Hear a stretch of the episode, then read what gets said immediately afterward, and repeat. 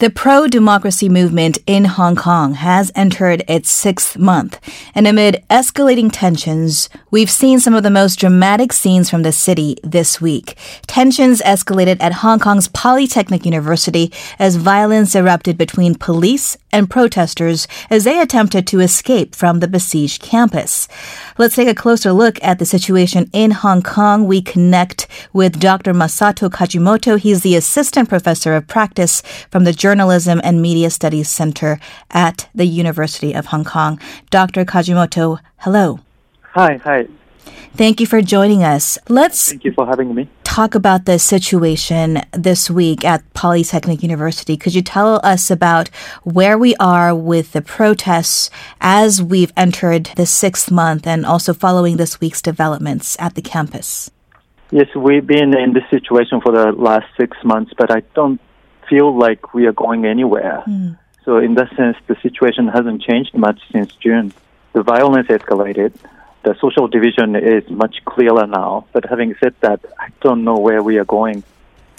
And uh, how would you describe the local atmosphere there in Hong Kong? I mean, I've had friends fly into the city. They'd speak of just having to be holed up in their hotel rooms and just going back and forth to their destination, not being able to walk around because it is described as dangerous. Right. I think it's slightly different for us, like people who live in Hong Kong.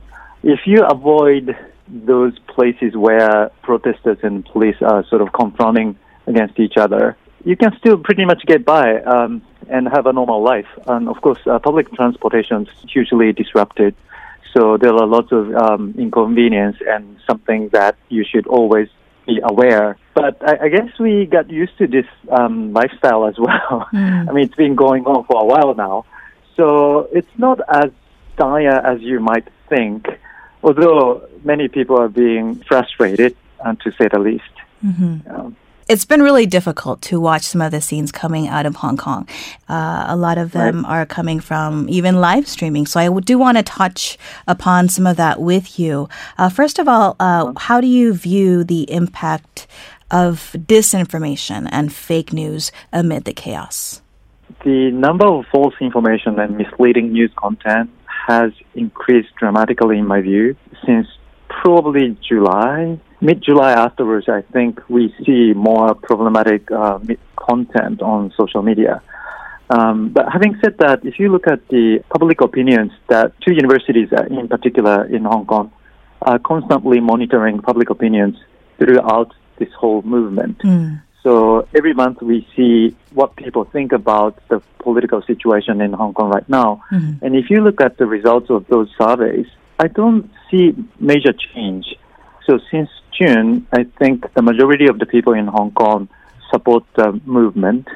I mean, basically supporting a more democratic system within Hong Kong. Um, so that number hasn't changed. And also the people who are supporting the uh, Beijing government and the Hong Kong government, the proportion of them hasn't changed much either.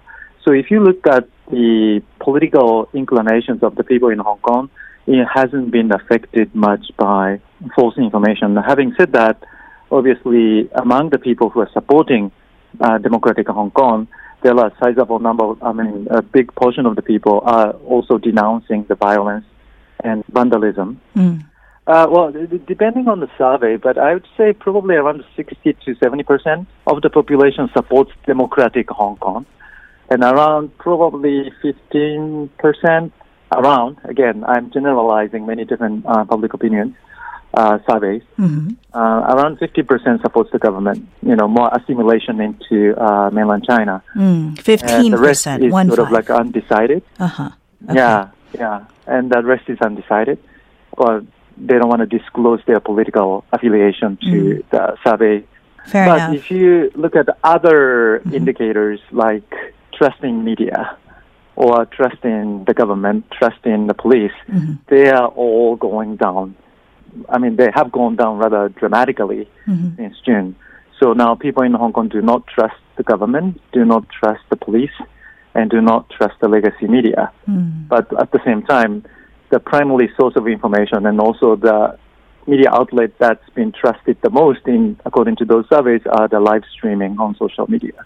So I wanted to ask phenomenon. you about that live streaming element. Um, I understand you you've analyzed this. What are some of the key findings for you? I, I think in general, because they don't trust process the information, they tend to see raw information is most trustworthy. And live streaming coming from the scenes where police and protesters are actually going at each other, that seems to be more authentic and genuine to many news audiences in Hong Kong. And that's one reason why uh, live streaming is popular. And also Hong Kong, like Korea, Hong Kong is um, very digital. So streaming is part of our life already. And there are many news organizations who deploy their reporters to just live stream. Um, another thing is that if you watch videos online, you could actually see how people are reacting to what you are watching. So even though you are watching the video alone, you feel like you are part of bigger community. Mm. It's like watching a sports game. You know, even though you're watching it alone, you feel like the whole nation is supporting your country's team. Mm-hmm. I think same type of sentiment can be seen on live streaming. So you see people are commenting, you see people, uh, you know, clicking uh, likes and others, angry faces. And on live streaming, you also see exactly how many people are watching the video together with you. So I think that creates this virtual community living room. Mm. Yeah, exactly. Yeah, community feeling. So I think that's another reason why live streaming is popular. Mm. But there's a big ethical questions for media outlets because, like you said, people who are getting shot with live bullet were shown in those live streaming, and I'm not sure if it's ethically right to live stream an image where people are getting, you know, shot and sure. possibly killed. Some things to consider as we follow this unraveling situation in Hong Kong. Dr. Kajimoto, thank you so much for your time today. Oh, all right. Thank you very much. That was Dr. Masato Kajimoto of the University of Hong Kong's Journalism and Media Studies Center. Just a reminder that later today here in Seoul, students in Korea will be holding a protest of their own in support of the pro-democracy protests in Hong Kong. The rally scheduled to commence at 3 p.m. near Seoul Plaza. A march will then proceed through Euljiro Myeongdong Station, finally finishing in front of the Chinese embassy. If you have questions, opinions about this or any of our interviews, do join in on the dialogue. Send us an email at koreafactual at gmail.com. We'll be right back with more facts and perspectives.